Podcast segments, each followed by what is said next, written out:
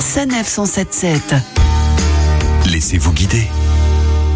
C'est à Colombey les deux églises dans le département de la Haute-Marne qu'est décédé il y a 50 ans le général de Gaulle. Dans ce village, Charles de Gaulle achète en 1934 une maison qui sera pour lui et sa famille un lieu de repos. Aurore Jacquino, la responsable de la boisserie, nous fait visiter cette demeure. Nous rentrons donc euh, dans le vestibule.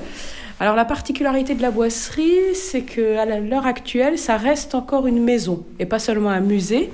C'est-à-dire que c'est une maison qui appartient encore à la famille de Gaulle. Voilà, la maison appartient à l'amiral Philippe de Gaulle, au fils aîné du général.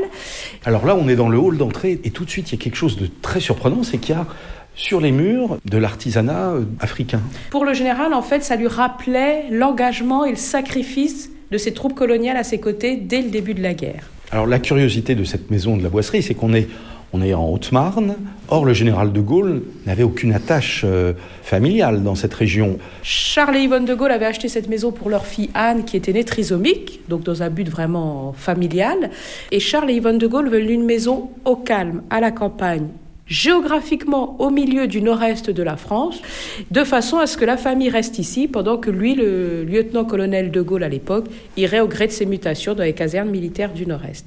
Voilà, ici, effectivement, dans cette pièce, dans la bibliothèque, hein, on retrouve vraiment euh, les années 50-60. Euh, la télévision euh, qui est en face de nous, bah, c'est une véritable télévision ah des années d'époque. Hein, c'est la télévision du général de Gaulle, avec deux chaînes, encore à l'époque. Cette pièce est étonnante parce qu'on voit quand même plein de photographies en haut de la bibliothèque. Alors on voit le chat d'Iran, on voit John Fitzgerald Kennedy, on voit Roosevelt, euh, on voit Winston Churchill, et bien sûr, à chaque fois, hein, au bas de la, photographie, il y a la signature. Voilà, tout à fait. C'est pareil, c'est l'avantage de cette maison, c'est que tout est resté en l'état. Et puis, c'est une tranche de l'histoire ah du XXe siècle, uniquement dans cette pièce. Oui, oui, tout à fait.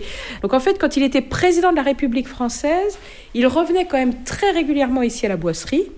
Ça lui permettait vraiment de se ressourcer. Il l'a dit. Il a dit à la boisserie Je restaure ma sérénité. Et pour lui, je pense que c'était vraiment très important. Pour visiter la boisserie, toutes les informations sur le site charlesdegaulle.org. Retrouvez toutes les chroniques de Sanef 177 sur sanef177.fr.